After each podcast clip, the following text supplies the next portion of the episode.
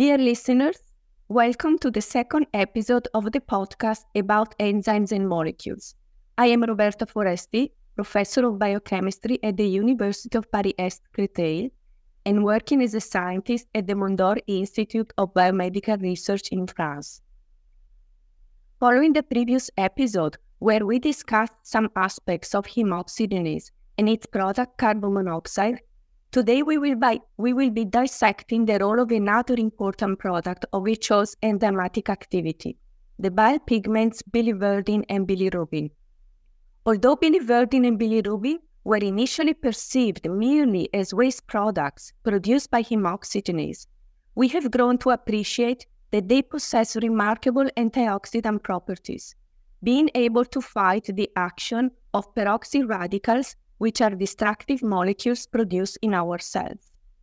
The relevance of bilirubin as a protective substance has also been confirmed by epidemiological studies in different human populations, showing that the circulation of these metabolites in moderate levels in our body is associated with protection against cardiovascular disease, diabetes, and metabolic dysfunction.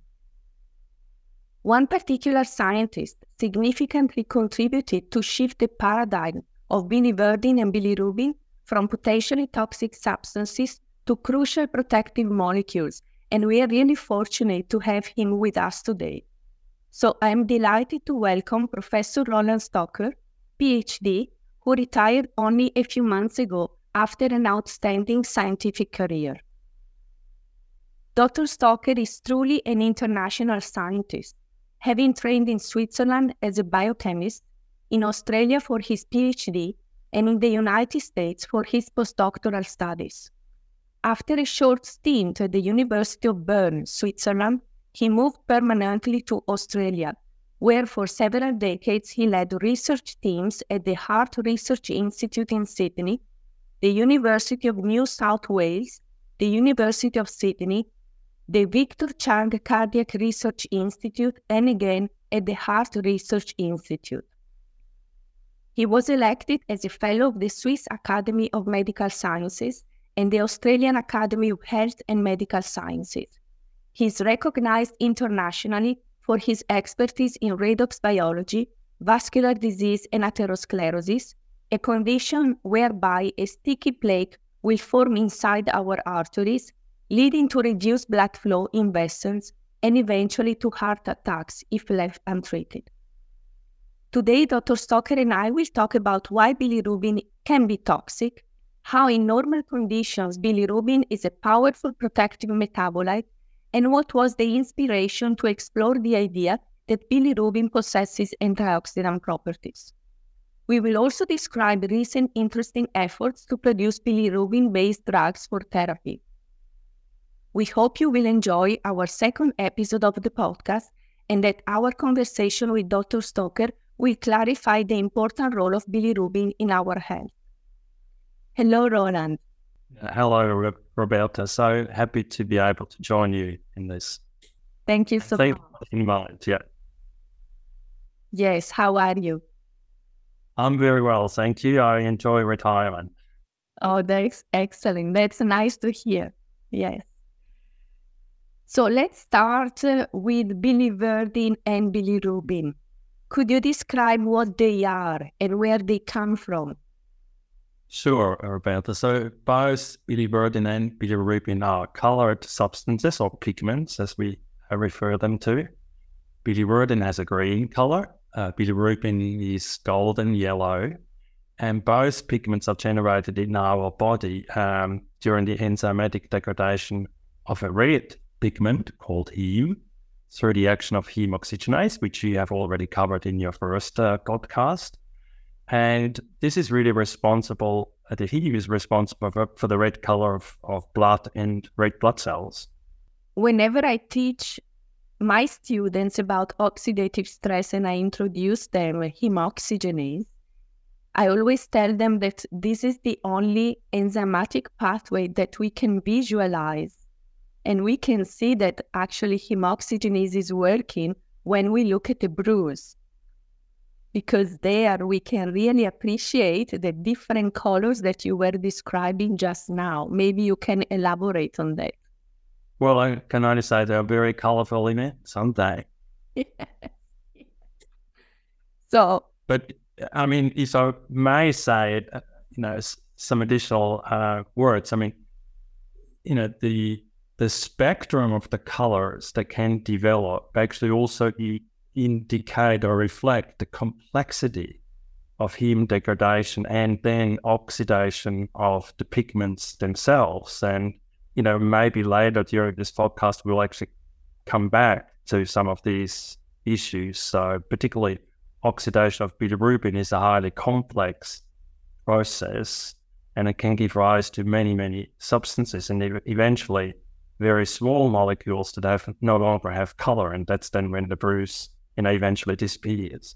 I see. Yes. So this evolution of the bruise reflects not only the production of bilirubin, bilirubin, carbon monoxide, and so on, but also the different degradation products that occur after this this. molecules have funneled, yeah. Yeah. Yes, yeah. I never thought about that. That's very interesting. And so, without going forward with this, just in, in, another point about this. So this means that in a bruise, in a kind of wound, because in essence this is what it is. It's a wound that is under the skin. If we think about capillaries breaking, and so on. There are obviously continuously the production of uh, these oxidant species, even throughout the production of heme oxygenase and the production of uh, the bilirubin and bilirubin and so on. The wound will continue to produce oxidants that will then interact with bilirubin and bilirubin. Correct. And of course, one of the oxidants is heme itself. Yes.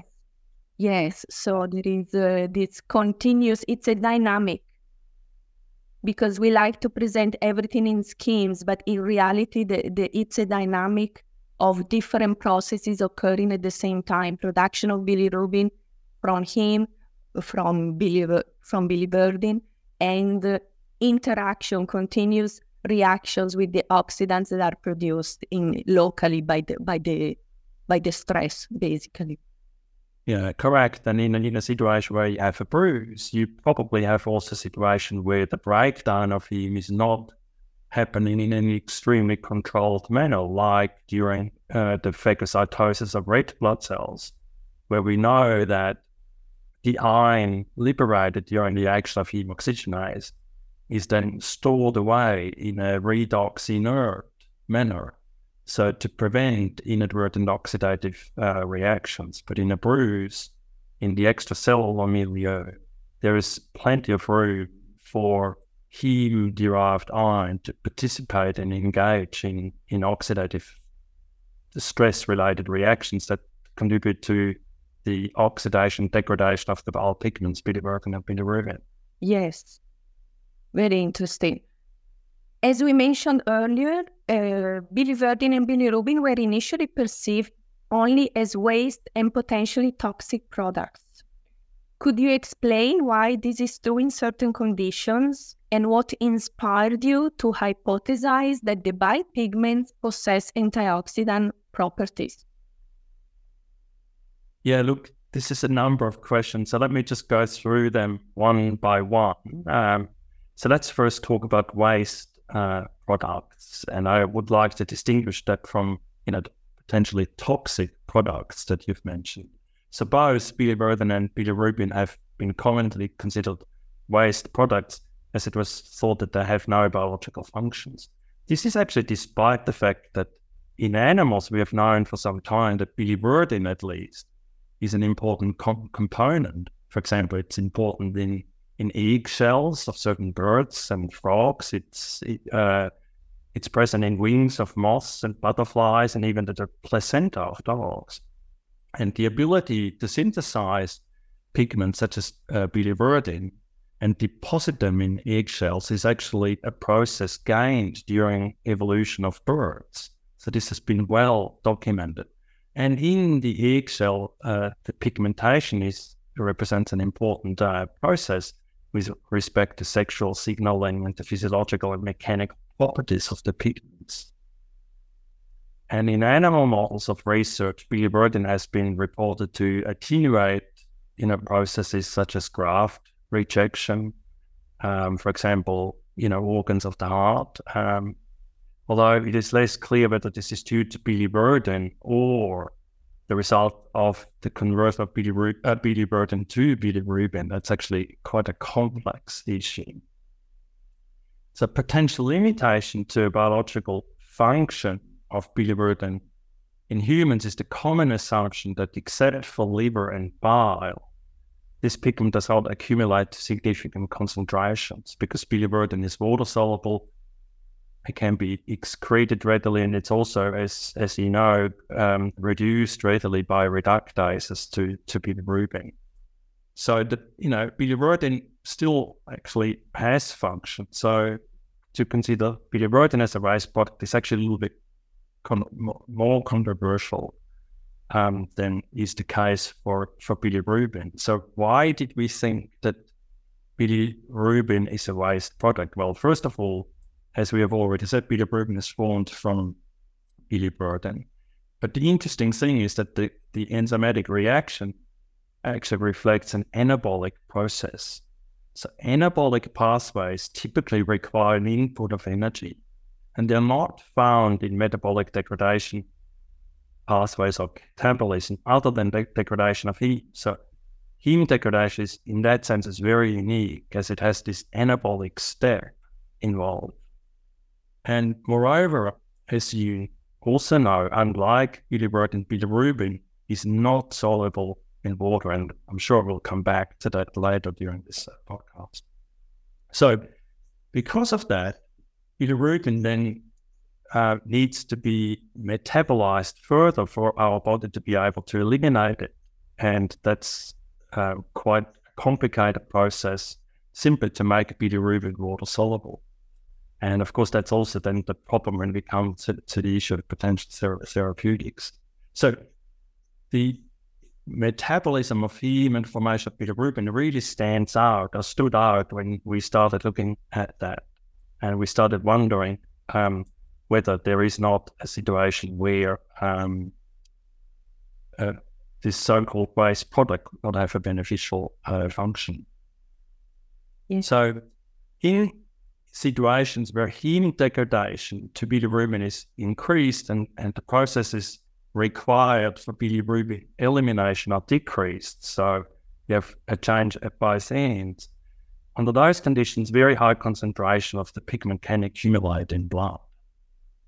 And this can result in jaundice, and it's commonly observed in, in premature infants uh, because in these premature infants, the glucuronidation pathway required for elimination of bilirubin is undeveloped, and they convert, they have a need to convert fetal hemoglobin to adult hemoglobin. So there's a very high turnover or very high high rate of degradation. Mm.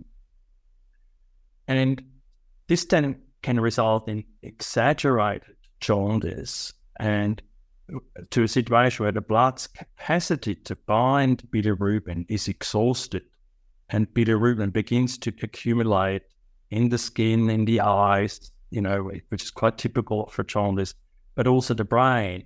And in the brain, it can cause toxicity, but mechanisms that are actually largely still un, unknown.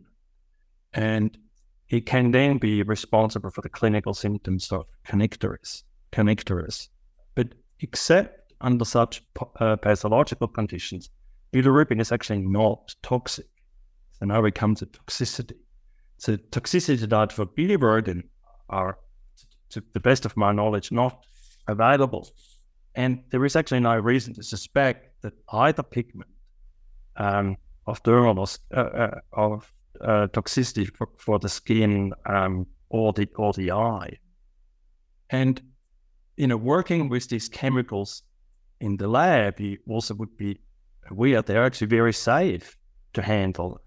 You know, um, except for the usual precautions for ma manipulating fine, uh, finely divided solids. Um, So, you know, I don't actually think we can make a general statement that is that we're dealing with toxic compounds. So under very special special situations where there is this high level of uh, jaundice, where the plasma capacity to bind bilirubin becomes exhausted, that's when toxicity can set in.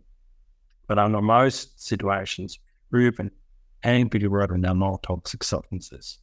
So I'm talking a lot, but do you also want no, to, I, to tell you a little bit about our hypothesis?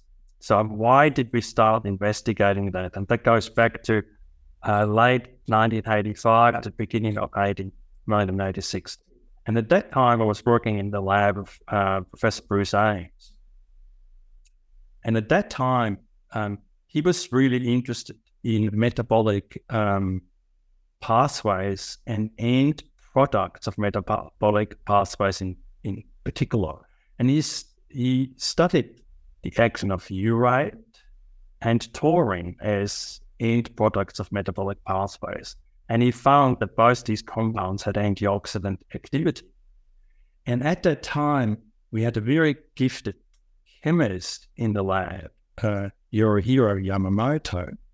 And when Junkan, as he was called to us, um, looked at the chemical structure of bilirubin, he said, look, at the central carbon atom C ten, that these two hydrogens, that, you know, must be very labile. And we knew already that bilirubin was sensitive to oxidation. So we formed the hypothesis that, like uric acid and, and taurate, maybe bilirubin also has got antioxidant activity. So we then tested this, and essentially, you know, we just used very simple test tube uh, experiments, and we compared the antioxidant activity of bilirubin towards lipids with that of vitamin E, or more precisely alpha-tocopherol, because at that time, alpha-tocopherol was thought to be the most important lipid-soluble antioxidant. And we tested bilirubin against lipid oxidation because bilirubin is known to be lipid-soluble and not water-soluble. And I'm going to just highlight the fact um, that I think strength of that work was that we used very well-defined systems. So we used the recrystallized bilirubin, we used purified lipids in combination with a very controlled way to generate a specific type of radical. You've already mentioned them, peroxyl radicals. And we generated these radicals not only in a controlled but in a measurable uh, manner. And we combined this uh, methodology with a new method that was developed actually by Junkan uh, at the same time in the Bruce Ames lab to measure the primary product of lipid peroxidation, namely lipid hydroperoxides, in a sensitive and quantifiable manner. And it was the combination of these experimental approaches that then allowed us to, do to demonstrate that bilirubin, and to a lesser extent bilirubin, you know, have high radical scavenging activity, and that this activity was pronounced at low but physiologically relevant oxygen concentrations, such that at two percent oxygen, bilirubin started to, you know, show better, stronger antioxidant activity than alpha-tocopherol, which at that time, as I said, was thought to be the most important lipid-soluble antioxidant.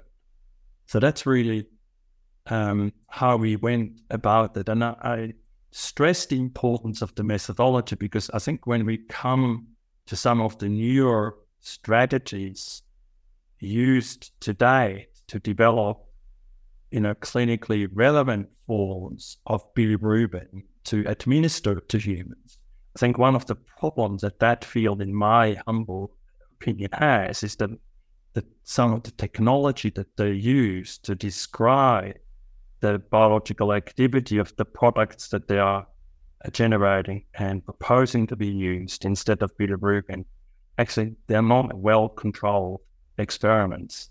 And I think that's where the field, you know, has still got quite a significant uh, way to go. I understand completely your point because, uh, of course, I am an admirer of your uh, papers and your, uh, you know, experimental insights.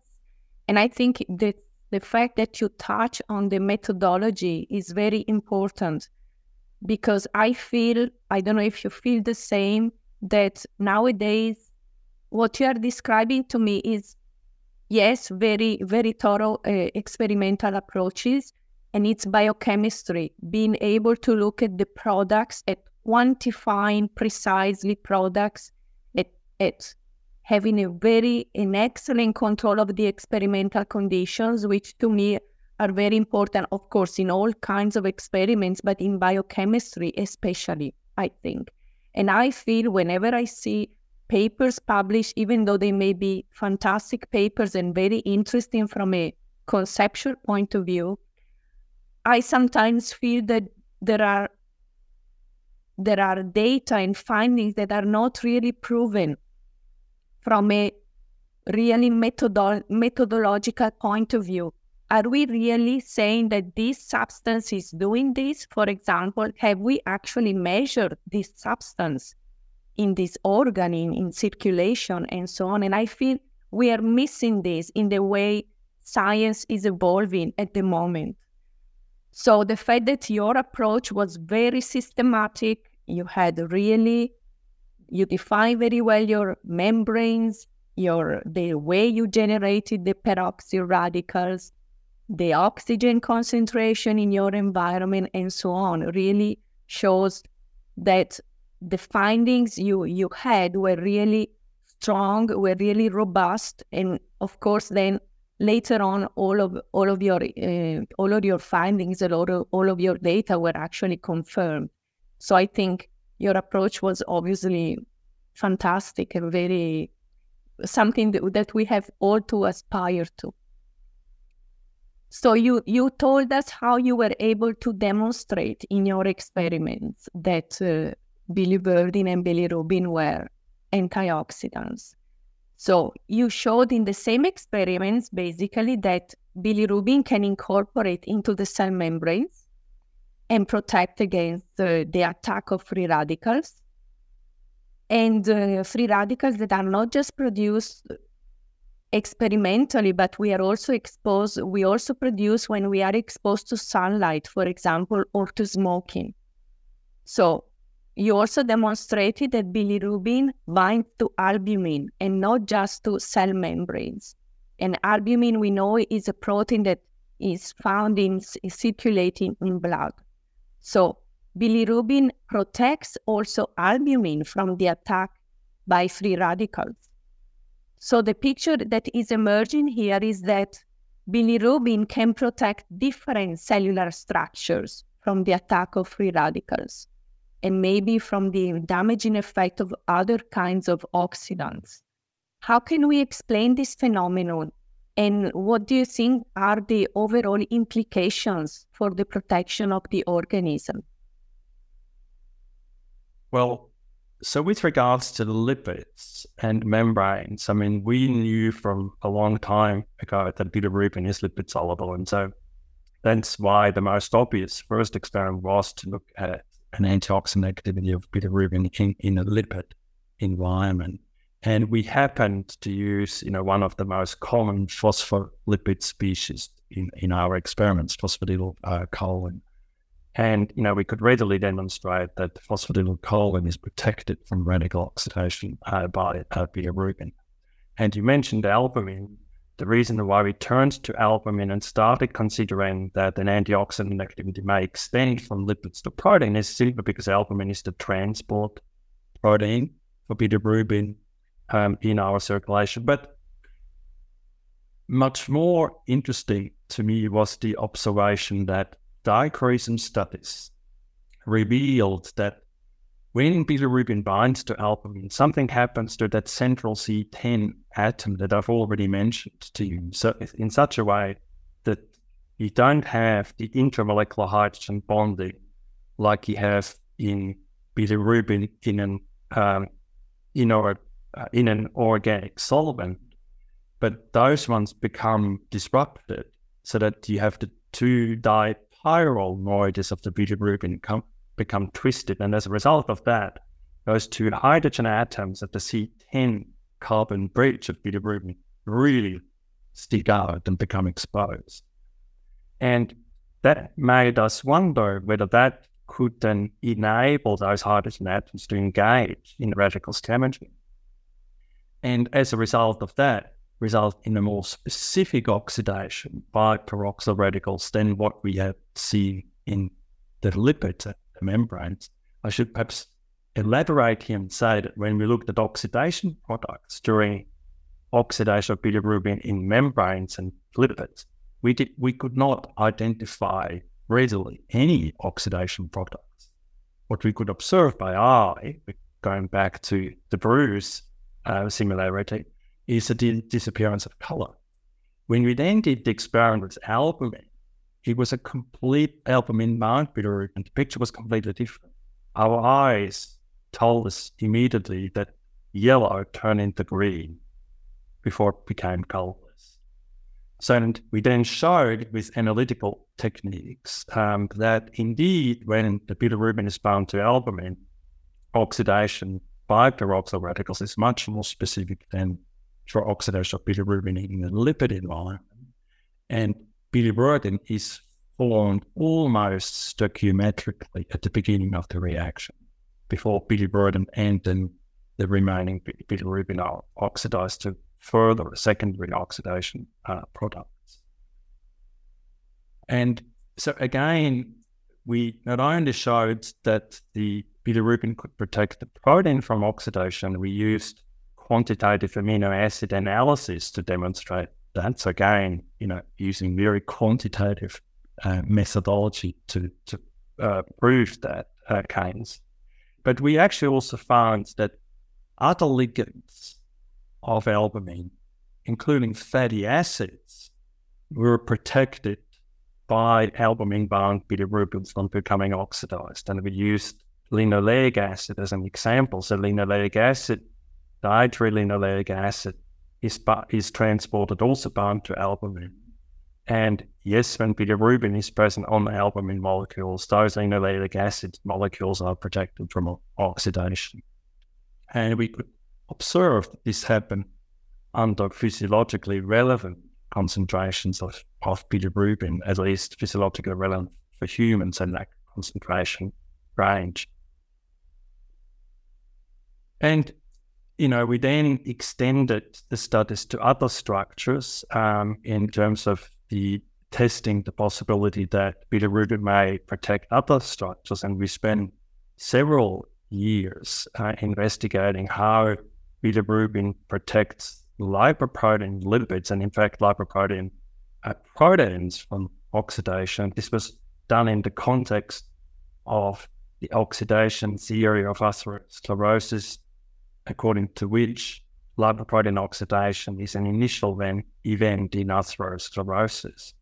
So we were very interested to see whether bilirubin can protect lipoprotein-associated lipids, particularly L D L-associated lipids from peroxidation. We, we could demonstrate that this was indeed the case. And then this also led us to very substantive investigations in the Uh, in interaction of bilirubin with alpha-tocopherol, which happens to be transported in, in lipoproteins in our body. And yeah, that led to some rather surprising and very interesting uh, findings. So, and then other laboratories have extended the antioxidant protective activity of bilirubin to other structures, you know, including D N A, for example, and so on. No.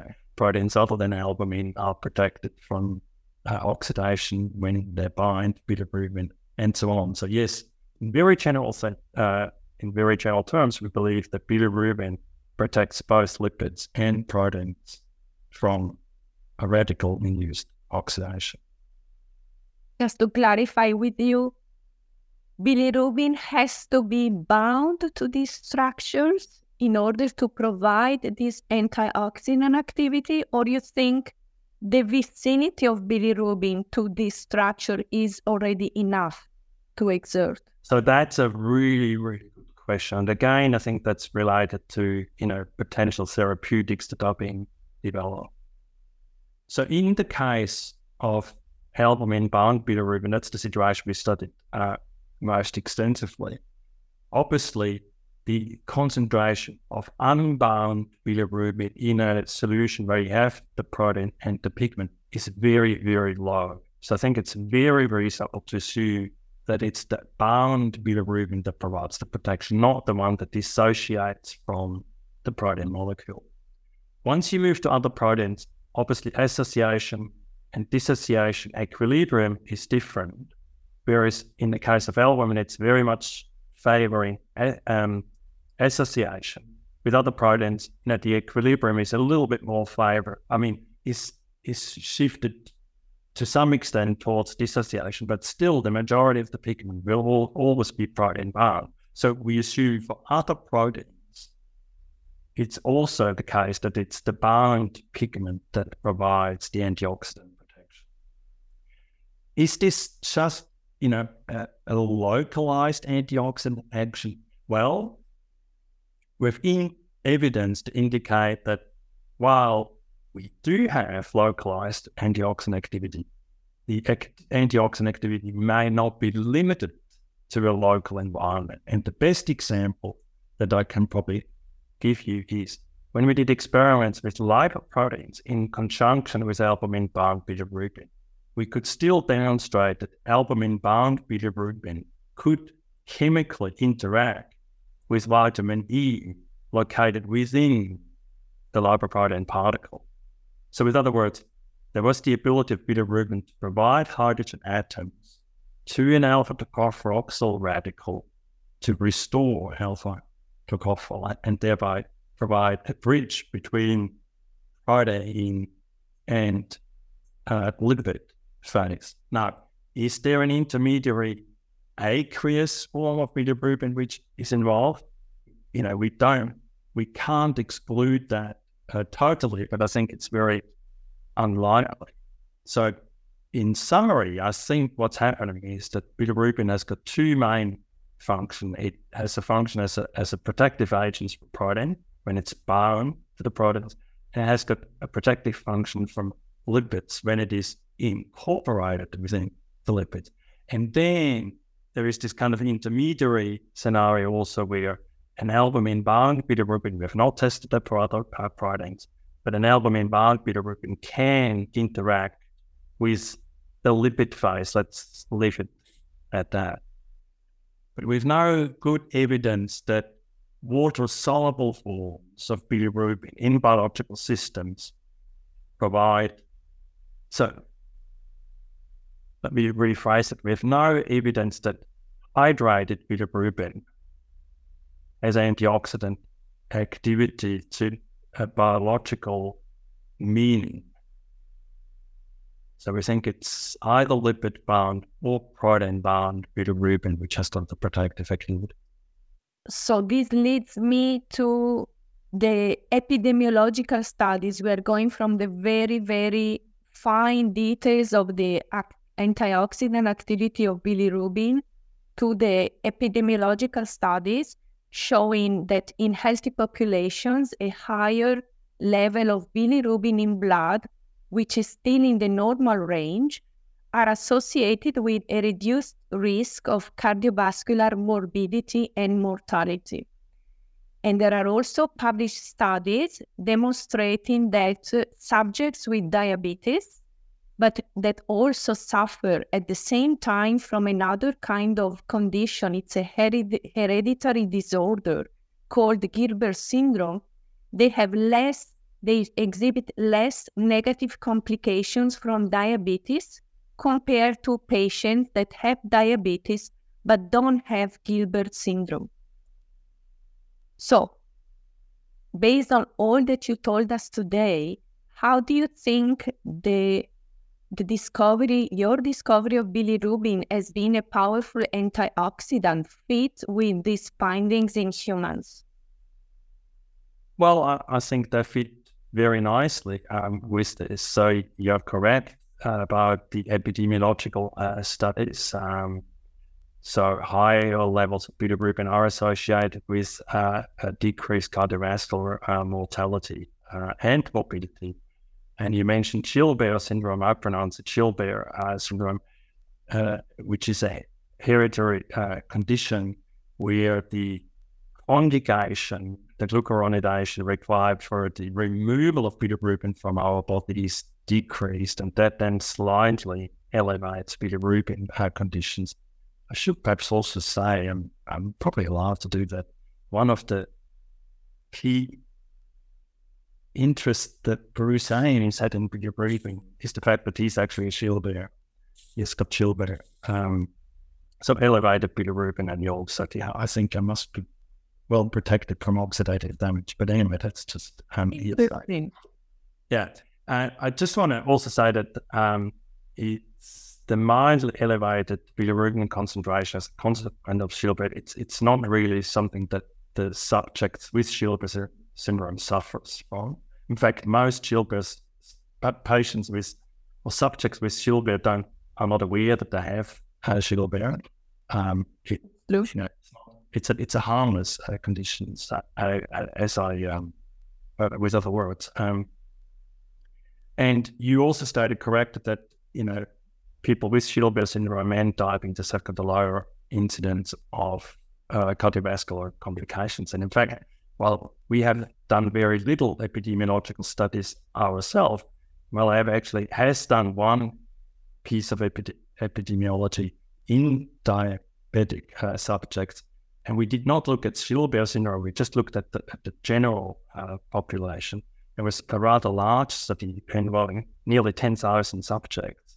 And we sh we showed that in people without Gilbert, there was also an association between increased bilirubin concentrations and limb amputation. So the higher the bilirubin concentration, the lower the risk for these diabetic subjects to have to undergo amputation.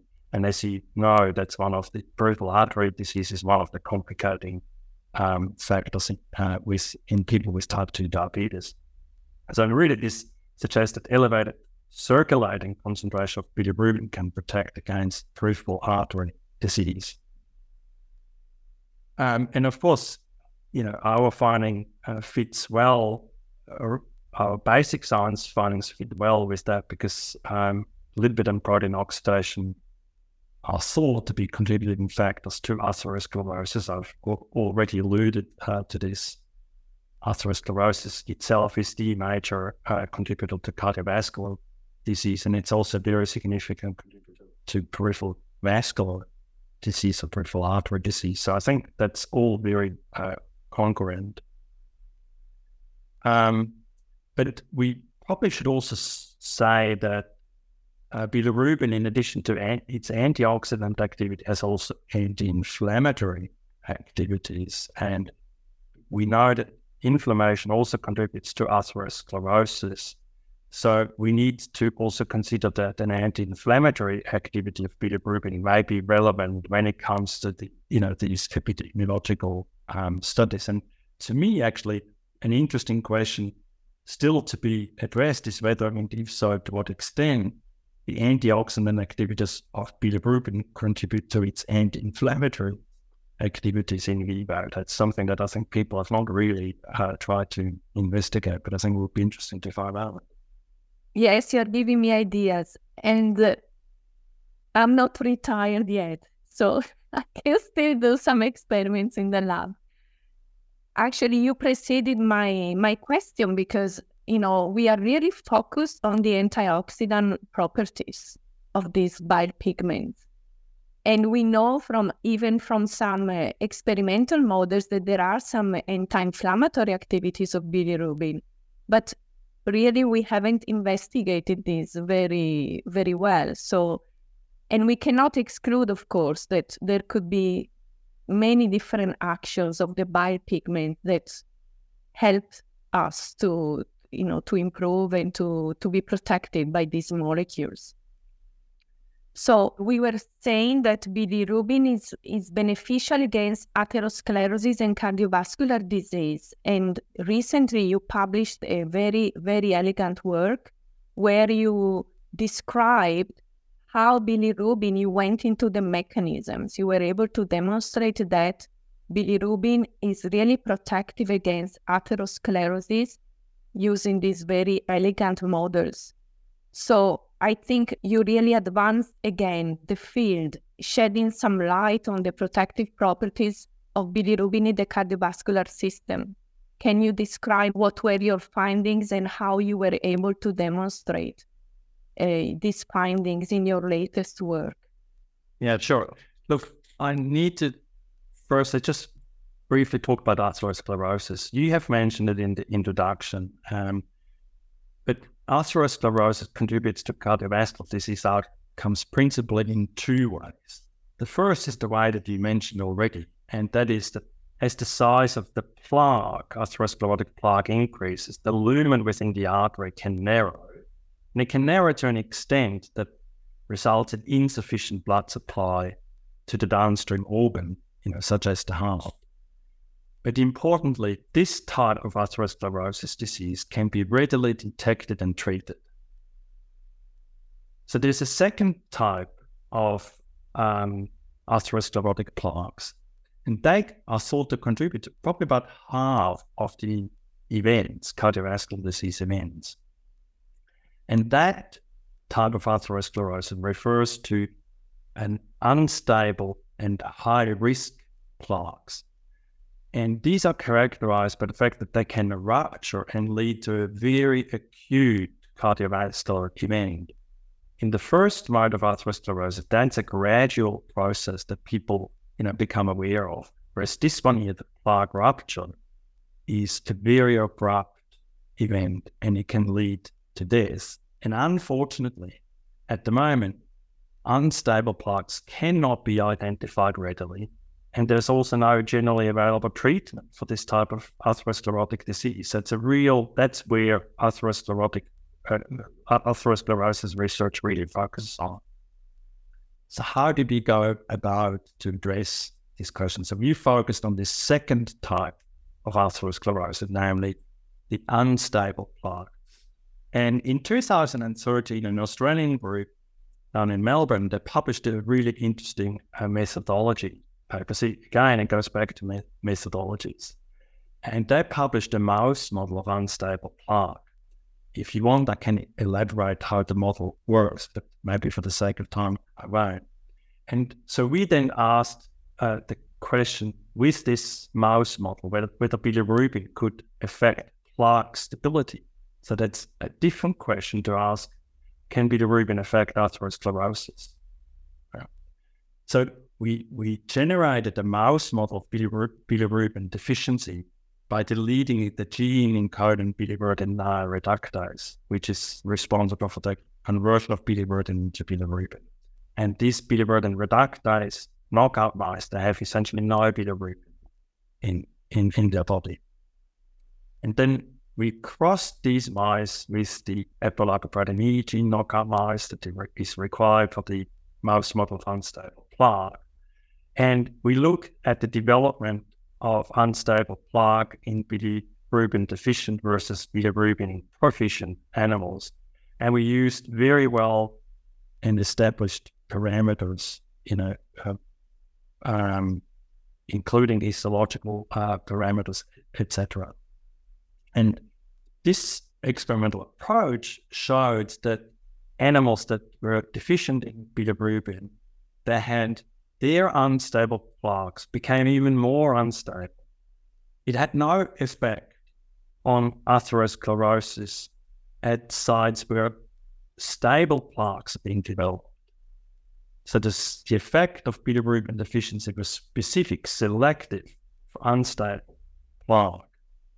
Um, and it really then showed that in this model, bilirubin has an in vivo uh, protective activity, and we could start uncovering the mode of action. And again, what we observed is this was associated with an increase in lipid oxidation, an increase in protein oxidation, but also with an increase in inflammation.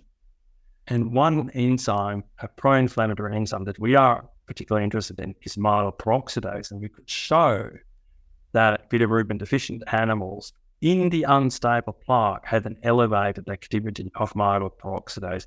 And this is interesting because in separate studies, we, sh we show that plaque activity of myeloperoxidase is a cause of plaque destabilization. And in fact, we're just about to submit the manuscript where we show that plaque M D R activity is also response can is is a predictor of plaque rupture and atherosclerosis. So we believe that in this model, um, bilirubin then um,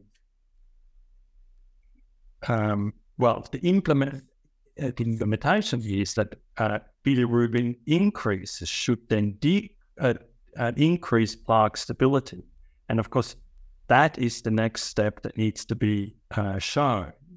And I'm very happy to say that one of my former postdoctoral scientists, Doctor Wei Chen, is, is now an independent investigator back in China, and that is going to be the, uh, the research area that his laboratory will be focusing on. All this very clear explanation is stimulating another couple of questions that were not planned, but I think I have to ask them. The first is that in this animal model where you prevent bilirubin formation because you are deleting bilirubin reductase, have you seen an accumulation of bilirubin? Yes. Yes.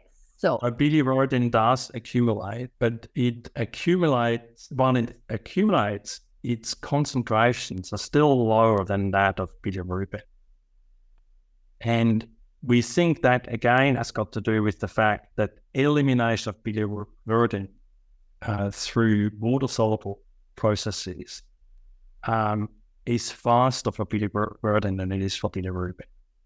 So maybe putting it in different words, bilirubin hangs around as a molecule longer than does bilirubin. And if you want it to be active in a process, that is beneficial if you hang around rather than if you know if you're being secreted very rapidly. The, ch the chance that you can provide protection is, is decreased. Exactly, because this was going to be my second question or my second comment. Can I just so, so um, sorry, Roberto, to interrupt, but you know initially, uh, very early on, I said you know in terms of function of bilirubin in humans, you know, we don't have good evidence for that, that scenario.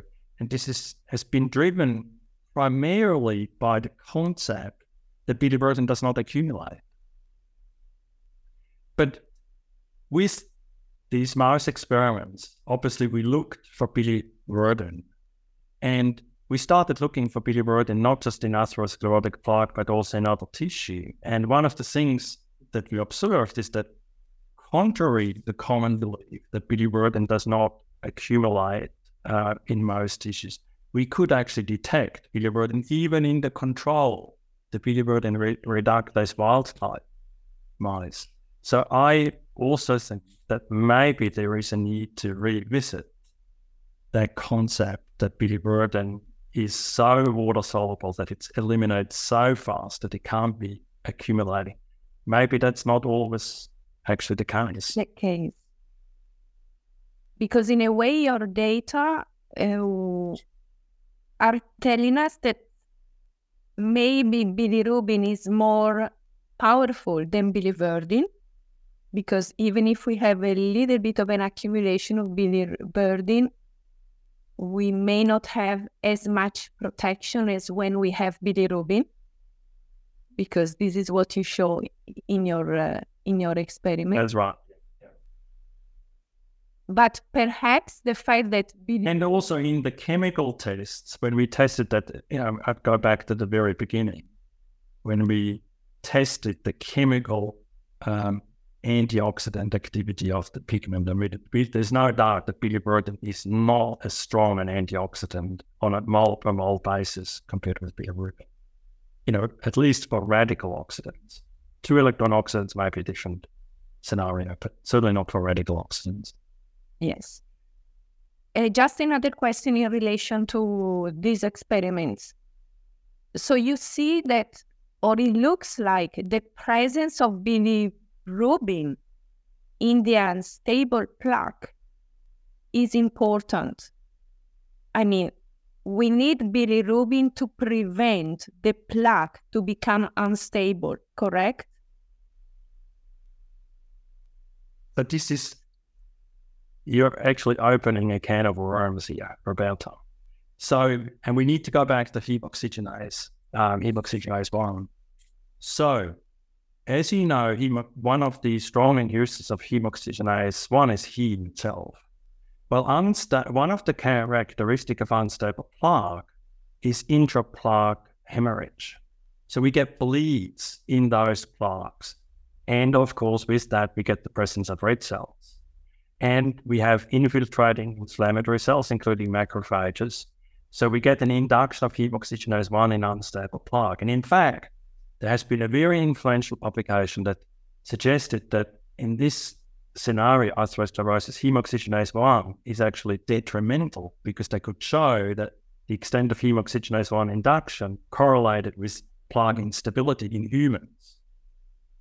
What I think is that what they reported was nothing but a consequence of intraplaque hemorrhage. And it is well known that increased intraplaque hemorrhage is associated with increased plaque de destabilization. So even though there is literature to suggest that induction of heme oxygenase one and its resultant degradation of heme to bilirubin may be detrimental, we argue the opposite way. And we say, in fact, that is part of the defenses to the presence of intraplaque hemorrhage, during which, you know, a damaging molecule, heme, is converted into a protective molecule, namely bilirubin. And hence, yes, the presence of bilirubin in unstable plaque is important from a plaque stabilization process, and that's likely through an anti-inflammatory, antioxidant mode of action. Before I move to the next question, you stimulated another one, and it's something that we were discussing offline, the substrate for hemoxygenase activity. In your experience, do you think that the heme that is used by hemoxygenase to produce the bile pigments only derives from hemolysis, or do you think there is also an intracellular source of heme that is used in stress situations when H O one is activated? So, look, eighty percent of our body's heme is present in hemoglobin.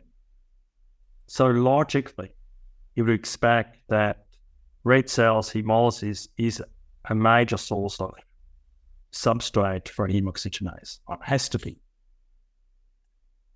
Is it the only source? I think in all likelihood, no.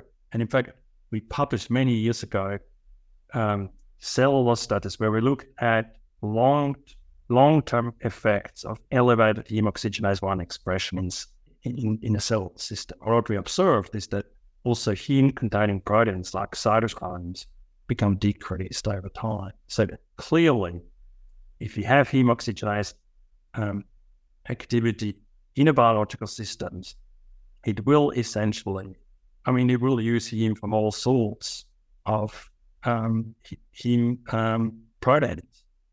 Uh, again, quantitatively, I'm sure that hemoglobin is, is, is always going to be the, a major player, but this does not mean that other heme-containing proteins, that, you know, where the heme has to turn over, do not provide a, a realistic source for heme um, to be converted into bilirubin. Yes. So, yeah, I'm still I'm still thinking about your uh, description of the atherosclerotic plaque, because uh, all we think about is the accumulation of the fatty tissue and perhaps the inflammatory cells, but we never think about the hemolysis that is also occurring locally. So this is, I think, an important point that maybe joins all the different elements and all the different processes that are occurring there. Also because the, the release of heme will be, again, a stimulation for free radicals production, and therefore, again, the usual process of bilirubin and bilirubin being able to protect there. Yeah. And if you look at human, the human disease, and you do histological analysis of, let's say, a, a carotid lesion using an endarterectomy specimen, it is very common. So you do an iron stain. Um, so it's very common to see iron deposits in all the lesions that have healed, you know, and you can see several layers of, it's almost like, you know, a history of the disease that that vessel has undergone. And there's no doubt that, you know, iron de deposits are very, very common, certainly in the human uh, disease, arguably much less common in animal models of atherosclerosis. So, but I do think in the human disease, there's undoubted ev evidence for the presence of, of, of heme and hence substrate for heme oxygenase. So in... Uh... We go back again to your original article where you were studying at the same time uh, bilirubin, uh, synergizing with vitamin E to protect against the radicals and oxidative stress in the cell membrane. So as you know, I'm a nutritionist, and I find it, I find this finding fascinating for different reasons. The first is that vitamin E is a fundamental antioxidant that we have to introduce with diet. For example, you find it in olive oil, in nuts, in seeds, in wheat germ. And this is in contrast with the bilirubin, which is actually produced by our body. It's an antioxidant that is produced by our body. And the third fact that to me is very interesting is that The, an endogenous antioxidant and an exogenous antioxidant, such as vitamin E, can work together to protect the cell membrane against damage, cell membranes, or perhaps may other uh, cellular structures. So what is, in general, your view of this concept? And, uh, of course, there are consequences if we think about this, because we may have situations where bilirubin production is decreased for some reasons, or we have a lack of vitamin E in our diet, and therefore the fact that the two of them work together, but maybe there are situations where one of them is going to be decreased. W what do you think could be the consequences, and what what do you think about this concept of synergism? Yeah, it's an interesting issue, isn't it? Um, and yes, indeed, bilirubin and vitamin E are alpha-tocopherol can uh, work cooperatively to prevent oxidative damage to lipids. So we've demonstrated that very, very clearly. But you need to keep in mind that bilirubin does not require vitamin E to be to protect lipids from oxidative damage. And in fact, I'm not aware of literature that would suggest that low levels of vitamin E decrease the antioxidant activity of bilirubin in vivo. I'm not aware of that, that type of uh, articles.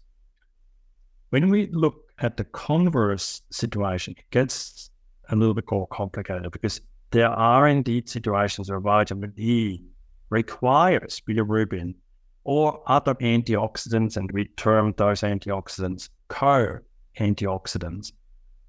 Um, it requires it to effect effectively prevent lipid oxidation. That's predominantly shown in lipoproteins. And the larger the lipoproteins, the more pronounced this requirement of vitamin E for a co-antioxidant is. So still observable in H D L, small particles, clearly observable in L D L, and very observable in V L D L or color micro. Does it extend to membranes? We don't think so, because they're too small for this interaction to be required. So in the context of atherosclerosis, we were interested in that because, as I mentioned earlier, lipoprotein oxidation, according to the oxidation theory, was thought to be an initiator of atherosclerosis. And in that sense, we did think that the syn synergism between bilirubin and vitamin E could be really important. And it could still in part explain the epidemiological studies showing an association between high bilirubin, high circulating levels of bilirubin, and uh, cardiovascular disease events. So if we then talk about vitamin E, and I'm not a nutritionist, and I've gotten into very hot waters over this uh, with my views. Um, so the importance of dietary vitamin E, I believe, should also be looked at, at least in part, from a health benefit point of view, um, with the as association of vitamin E, consumption of vitamin E-rich foods, because as you pointed out, those are normally healthy foods. And I think that interpretation is in fact consistent with the overwhelming evidence that shows that uh, low vitamin E levels and diets low in vitamin E are associated with increased vascular disease. Yet, when you then try and go in the other direction, you come in with vitamin E supplements. It is now very clearly established that do not decrease cardiovascular disease. In fact, if anything, vitamin E supplements increase mortality. It does not decrease mortality. So, yes, there is cooperation. Uh, I see it much more from a bilirubin perspective than from a vitamin E kind of perspective. And certainly um, bilirubin's lipid antioxidant activity can be enhanced in the presence of vitamin E. So in the case of large organs, not necessarily planet, uh, membrane, cell membranes. Yeah, but I don't necessarily think that applies in the other direction. Very interesting, yes. So I have a final question. Uh, there is a recent work being published in the literature and also work from a Japanese company.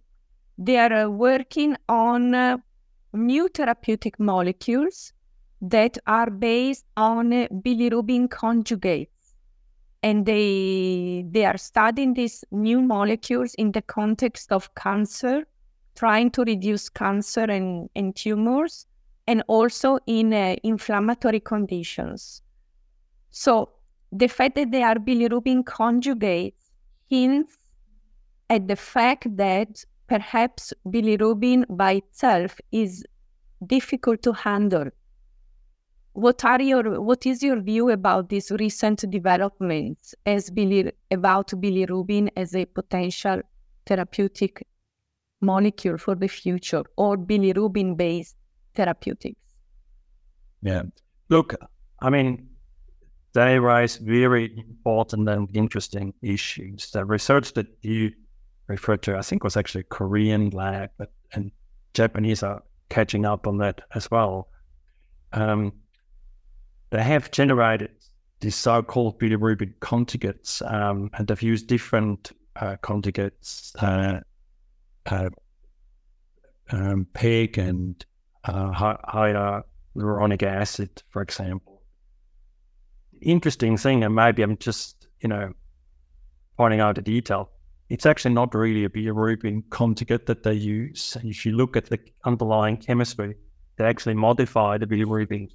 First, they convert one of the carboxylic acids into an amide, and then they form a conjugate. So they're not, in fact, true bilirubin conjugates, the kind of bilirubin derivative conjugates. Um,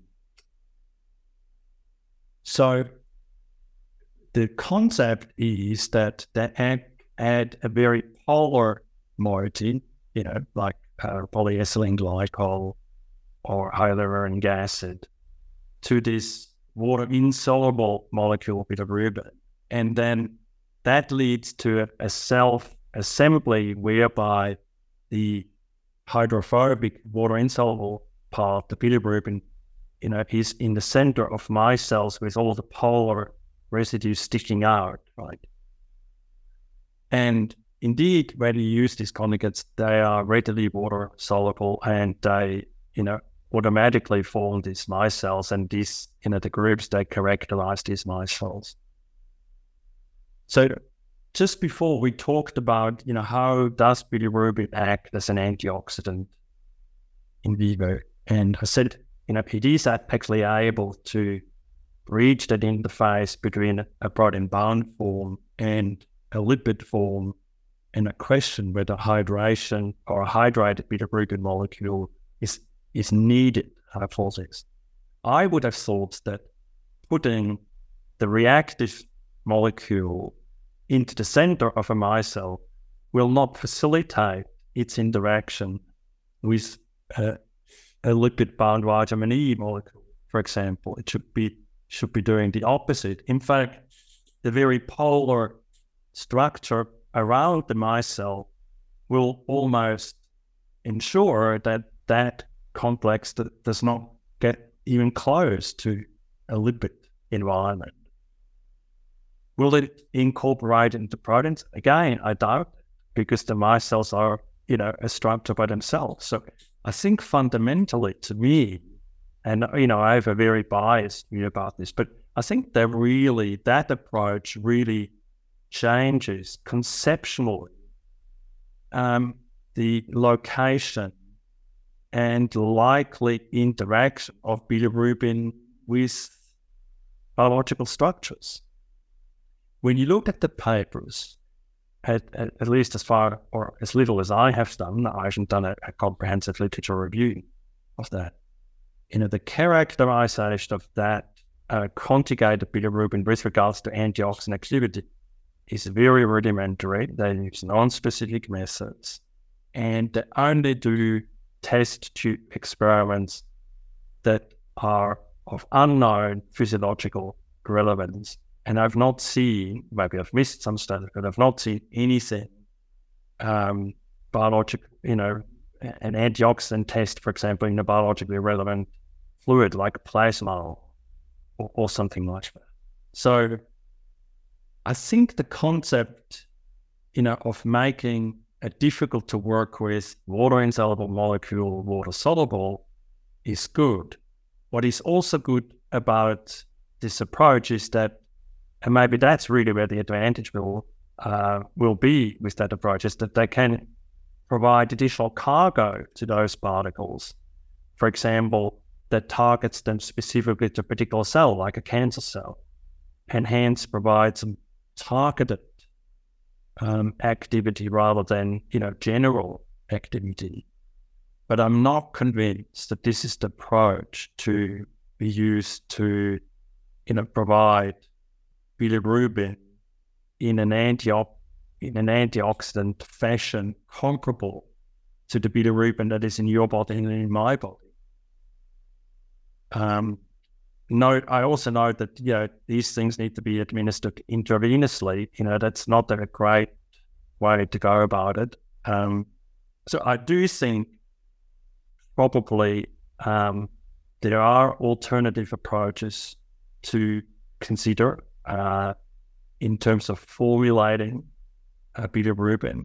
And to me, um, an obvious approach to pursue would be the combination of bilirubin with, with bile salts, because we that's the situation we have in bile, where we know that the concentration of unconjugated bilirubin is several times higher than it is, um, you know, in, in, a, in a P B S uh, buffer or a pH seven point four.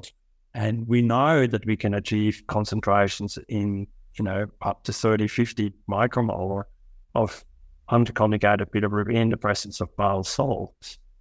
And so to me, that type of formulation seems to me a more obvious way to go, particularly because bile salts are being used for other difficult to use, you know, compounds in, in therapy and, and pharmaceutical industry. And because they are produced in our body, so. And, and yes, that's correct, yeah. Anyway, so that some are thoughts. Certainly an interesting area to look at, but I think it it it does deserve some more careful analysis of what they think the mode of action of bilirubin in these complexes indeed is.